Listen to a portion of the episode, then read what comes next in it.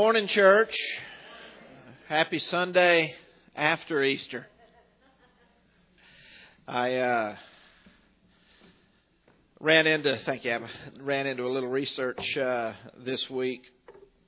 Um, church statistics nationwide reveal uh, over the last ten years a sixty percent drop in attendance from Easter Sunday to the Sunday after Easter. Um, I'd say we're spot on. Um, pastors call it going from the empty tomb to the empty pew. It is a phenomenon that uh, is honestly just fascinating to me. Um, why do you believe that's the case? Why, why do you think there's almost twice as many people, Christians if you will, come to church on Easter as the Sunday after Easter? Is it because the majority of those folks uh, who were here last week aren't believers? I don't think so. I don't think so. I think most would say they are believers, but I would say that gathering for worship, uh, to worship the risen Christ consistently, is just simply not a priority in their lives. I say that to say this this morning.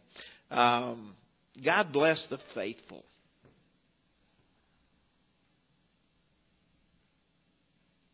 God bless the faithful. Not to diminish anyone, and we know God's grace extends just beyond what we could possibly imagine we're going to talk about this morning. But God bless those who gather week in and week out to worship the risen Christ. In the sunshine, in the rain, Christians do not melt in the rain. I just want to remind you of that.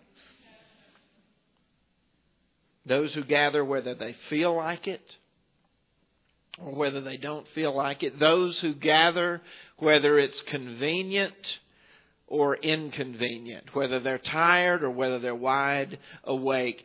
God bless the faithful.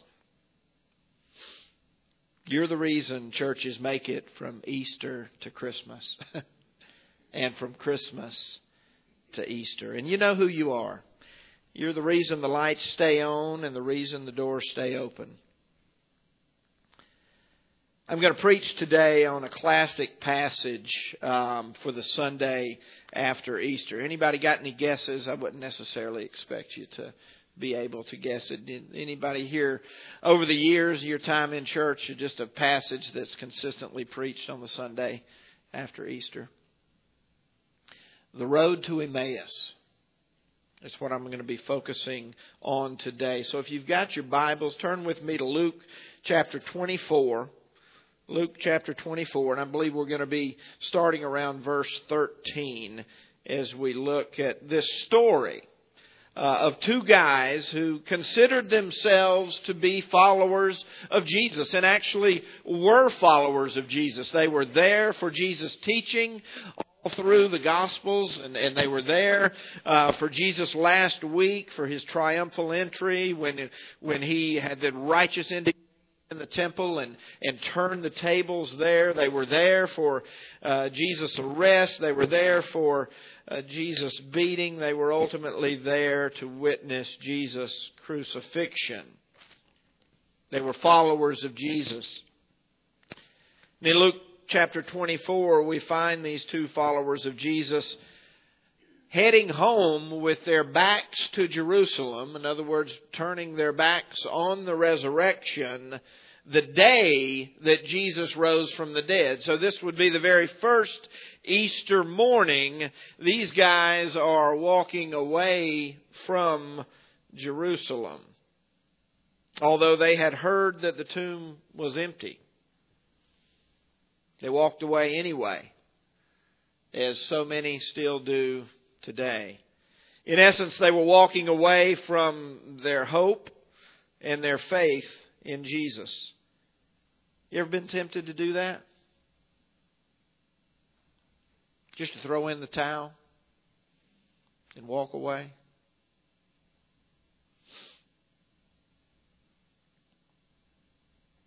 I think if we're honest, at one point or another, we all have felt that way. And the reality is, people walk away from Jesus every single day. It's tragic. They turn their back on the resurrection and they go the other way. They go back to the place they were before they met Jesus. That's what these two guys were doing. They were walking from Jerusalem, seven miles down the road, to the only village they had really ever known, a village by the name of Emmaus. Back to the place they were before they met Jesus. They were going back to the only life they'd ever known before they met Him.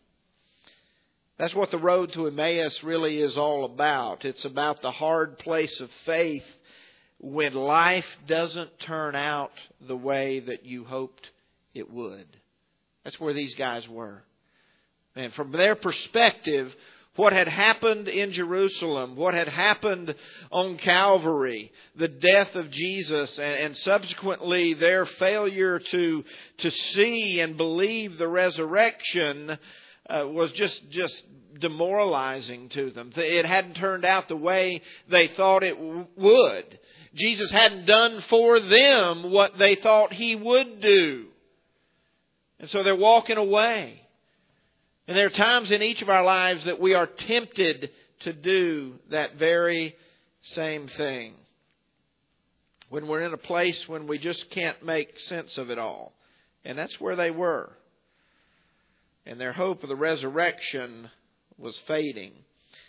Luke chapter 24, verse 13. Now, that same day, two of them were going to a village called Emmaus, about seven miles from Jerusalem. Two of them, two of the followers of Jesus.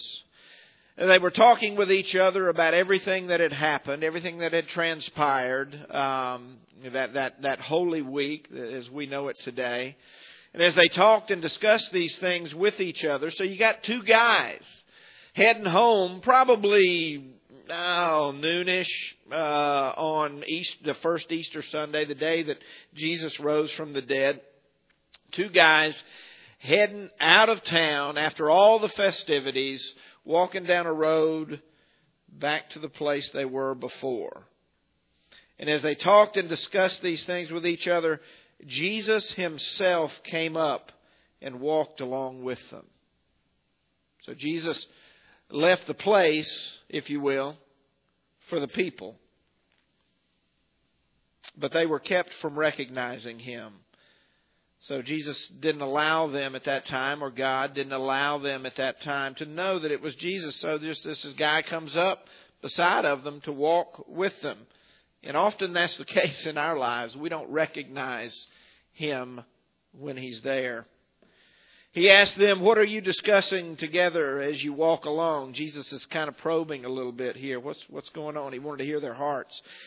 And they stood still, so they stopped at this question. Their faces were downcast. And one of them, named Cleopas, asked him, Jesus, Are you only a visitor to Jerusalem and do not know the things that have happened there in these days? Uh, what things? Jesus asked the one who knows everything. About Jesus of Nazareth, they replied. He was a prophet, powerful in word and deed before God and all the people. The chief priests and our rulers handed him over to be sentenced to death, and they crucified him. But we had hoped that he was the one who was going to redeem Israel. And what is more, listen to this. It is the third day since all this took place. In addition, some of our women amazed us they went to the tomb early this morning, but they didn't find his body. They came and told us that they had seen a vision of angels who said he was alive. Then some of our companions went to the tomb and found it just as the women had said, but him they did not see. Excuse me. It's fascinating. I, I did a word study. I love etymology. I love to know where words come from. Um, when I was uh, studying years ago, I did four years of Hebrew, which was some of the most challenging uh, studies uh, of of my my career. Um, but I absolutely loved it because of the essence and the etymology of words. And when you when you look at the word Emmaus, and going to challenge you guys to do this. It's really so easy to do um, anymore with the internet and what have you. When you look at the word Emmaus and you do an etymological study on it, um, it is originally derived from a Hebrew word that means obscurity. Obscurity. In other words, these guys were literally on the road to nowhere. I just love that. Not to mention the fact that, that Jesus himself, you see these dual kind of uh, uh, tracks that run through the unsearchable richness of Scripture. You know, not to mention the fact that Jesus was obscure to them at this time. It's just beautiful. So these guys are on the road to nowhere. They've turned their backs on the resurrection, walking away from the only hope they had. They said, We had hoped, but we no longer have hope.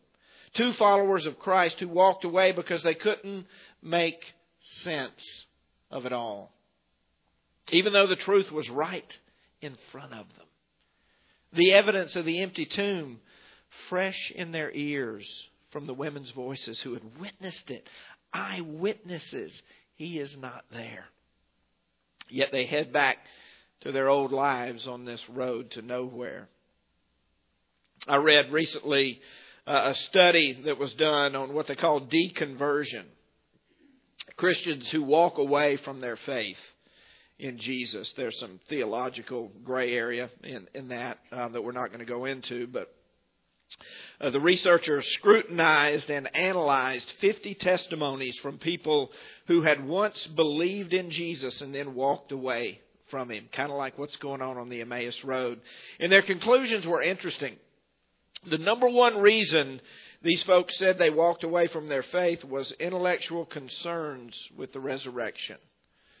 But, but not just that. Really, this, as they probed a little deeper, was the number one reason that they walked away. They would voice intellectual concerns with the resurrection in, in amongst other believers. And what turned them off the most was the way that other Christians responded to their doubts. In other words, they left the church, they left Jesus because the church made no room for doubt. That was what these researchers kind of came up with more than anything was the cause of this. And, and, and so they left the faith altogether. And Jesus leaves room for doubt. He left room for doubt with Thomas. He leaves room for doubt and he, he, he, he, he meets these guys on the road of doubt, literally walks along with them on the road that they're on to reveal himself to them. And so we as the church, we as followers of Jesus Christ need to leave room for doubt. And if we are intellectually honest with ourselves, we must acknowledge that there are times when we have doubt. And when we struggle to believe, maybe not in the resurrection, but in the power of the resurrection present in my life today. It's just a reality this side of heaven. The next most prominent reason that these folks said that that they left the faith was that they felt like God didn't show up in their time of need. And I see this a lot, that he had failed them in some way. Usually, they said it was surrounding the death or suffering of a loved one. That God didn't show up for them. Interestingly enough, that appears to be exactly why Cleopas and his friend, honey, would you mind grabbing me a water? I appreciate it. Thank you. Excuse me. Anybody else struggling with uh, allergies this week? Yeah, boy, it's been a tough one. Um, those two reasons, it appears to be the exact reasons why Cleopas and his friend are walking away from the resurrection. Thank you, Ron. I appreciate it. Did I call you honey? I know. Faye told me you always respond to that, so. I'm sorry, guys. But those two reasons seem to be exactly why uh, these two guys are walking away from the resurrection. They say, We had hoped that he was the one. What is more, is the third day. So they knew that this third day, they knew the prophecy that Jesus would rise on the third day. So they were disappointed, they were disillusioned, they were doubting the reality of the resurrection, believing that God had failed them through the suffering and the death of Jesus. And yet, right there, he was walking with them in their doubt and in their disappointment. Verse 25 Jesus said to them, How foolish you are, and how slow of heart to believe all that the prophets have spoken. In other words, Jesus is saying, Oh, it's right here in front of you. Did not the Christ have to suffer these things and then enter his glory? And beginning with Moses and all the prophets, he explained to them what was said in all the scriptures concerning himself. As they approached the village to which they were going, Jesus acted as if he were going farther. This is fascinating to me. This, this whole interplay here. Jesus acted as if he were going farther. Why would he do that? but they urged him strongly Stay with us, for it is nearly evening. The day is almost over. So he went in to stay with them.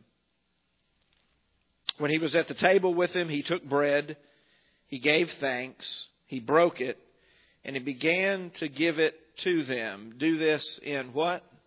Remembrance of me. then their eyes were opened and they recognized him. It's beautiful. And then he disappeared from their sight. He's there, he's gone. We see Jesus, we feel Jesus, and suddenly we feel like he is not there. And they asked each other, Man, were our hearts not burning within us while he talked with us on the road and opened the scriptures to us? Jesus comes alongside them. He leaves the religious place, if you will, Jerusalem and he pursues the people who have walked away from Jerusalem. He listened. He didn't require recognition. Didn't need to be patted on the back for it. But ultimately, he reveals himself to them. And there are times in our life when life just gets hard. And it's hard to figure out. And we wonder where God is and what God is doing. We wonder if God is really there. And it is in those times that we are tempted to walk away from it all. That we're tempted to walk away from the resurrection and to get on that road to nowhere. If you'll remember, after a hard teaching during those years that Jesus taught and the disciples were with him, Jesus shares this hard teaching with a huge group of people. And many of those people, after that teaching, they turn their backs and they say, Man, that's a hard teaching. And they walk away from Jesus for good. And then Jesus turns to the disciples, if you'll remember, and he says, Will you leave too? And Peter said this to whom shall we go, Lord? You have the words of eternal life. To whom shall we go, Lord? Man, when we're tempted to walk away, where are we walking to? Where else is there to go? Especially if you have encountered the risen Christ, especially if you're, the, the, the scales have fallen off of your eyes as they did the Apostle Paul, and you know He's the Son of God. You know that He suffered and died and was raised again for the forgiveness of your sin. That God loved you to that degree that He would say, where else are we going to go? There is nothing this world has to offer that touches the hem of the garment of what Jesus has accomplished for us in the resurrection. Where are we going to go? There is nowhere else to go. Let me ask you something. If you were to take a hard look at your life right now, I very well may be preaching to the choir. Would you say that you are walking toward the risen Christ? or away from Him? And that's the story of the road to Emmaus. Are you walking toward the risen Christ? Or are you walking away from the only life that you could possibly have? Are you growing in your relationship with Jesus? Or are you leaning back into your old life? You know, I think the coolest part of the story is that Jesus meets these guys where they are. He shows up right where they are.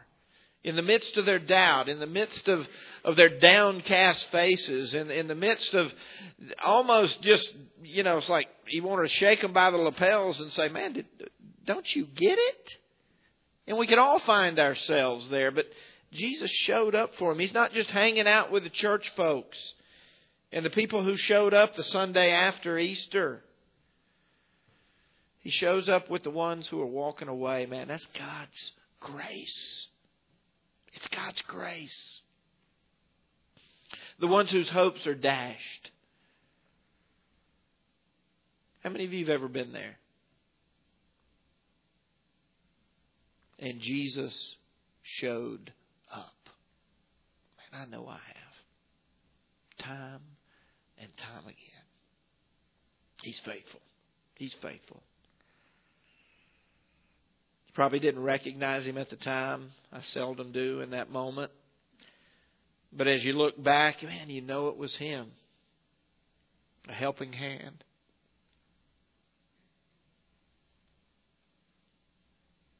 To pick you up.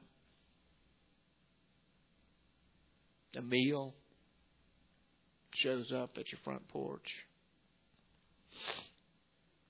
A shoulder to cry on the timely encouragement from His Word. And Jesus prompts them at that point to talk about their trouble, to share their confusion with Him. And it's important that we do that in one another's lives. And when we're struggling, we have a tendency to isolate. When we're having trouble believing, we have a tendency to walk away and just not tell anybody. I can't tell you over the years here how many people will have been going to church here for five, six, seven years and then just disappear? I mean, it is a phenomenon in Christendom, uh, in churches everywhere. It's, and then just disappear. And I'll follow up with them, and I'll come to find out, you know, man, they were just struggling. They were they were having trouble believing, or or, or they were they were they, they were just just not being able to make sense of it all, and they never shared it with anybody. And then ultimately, they just jump on that road to nowhere and disappear. Happens all the time. As the body of Christ, it is our responsibility as brothers and sisters in Christ to have an open door to one another and to encourage each other to share our doubts, our confusion. We don't need to figure it out for each other. We just need to encourage each other. And it makes all the difference in the world. And they had obviously heard Jesus teaching that he would rise on the third day. And we read this and we say, why in the world would they walk away if then they heard Jesus was alive? It just makes no sense. But we do it every day. We've all heard that Jesus is alive, and yet we walk away from him over and over again. That's why churches are full on Easter and empty the Sunday after Easter. Everybody heard that Jesus was alive last week. But what road are they on this week?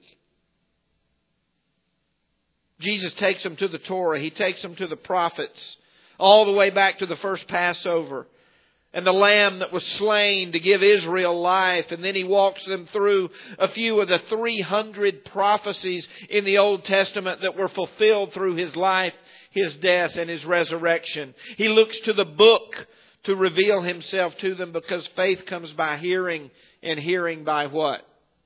The Word of God. Where do you need to find faith today? Where do you need to believe God is there. And immerse yourself in His Word. Surround yourself with His people. Worship Him faithfully. fuel your faith with His truth. When these guys arrive in Emmaus, Luke says that Jesus he acted like he was going further. Again, this has always fascinated me. It's like, why would he act like he's going further? It's almost as if he was testing them to see if they wanted him to stay. You know, I mean, that's the only thing that I can think of here. And they did. They did. The scripture says that they urged him to stay with them. You ever felt like Jesus was passing you by?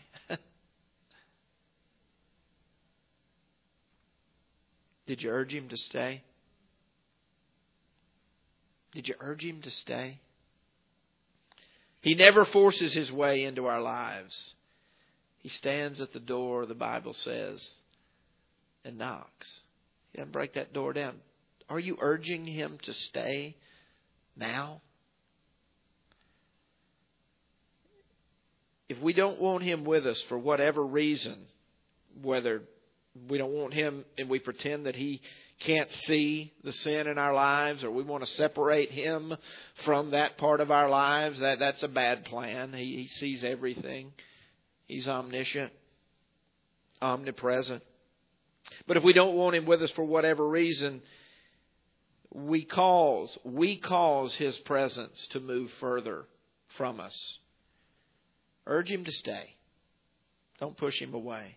Luke tells us that as Jesus sat and ate with them, their eyes were then opened and they recognized him and their hearts were changed. Jesus transformed their lives in that moment by revealing himself, revealing the truth to them. Their confusion faded, their hope was realized.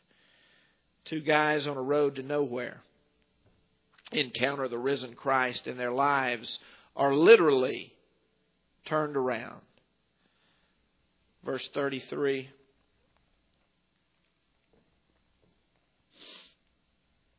They got up and they returned at once to Jerusalem. There they found the eleven and those with them assembled together and saying, It is true, the Lord has risen and has appeared to Simon those believers were gathered together and they were acknowledging the truth of the resurrection of Jesus Christ. And these two eyes were open and they returned to that place. And then the two told what had happened on the way and how Jesus was recognized by them when he broke the bread. They got up and returned at once to Jerusalem, back in the fold. How many of you are familiar with a guy named Watchman Nee? He wrote a book called The Normal Christian Life. Great books, classic. Watchman Nee said this. He said, There is nothing more tragic than to come to the end of life and know you have been on the wrong road. What road are you on? what road are you on? You know, it really doesn't matter. Jesus will meet you on whatever road you're on. It doesn't have to be here in the church in Jerusalem. He'll meet you on the road to nowhere, and He will reveal Himself to you as the way, the truth, and the life. Let Jesus meet you there. Let's bow our heads.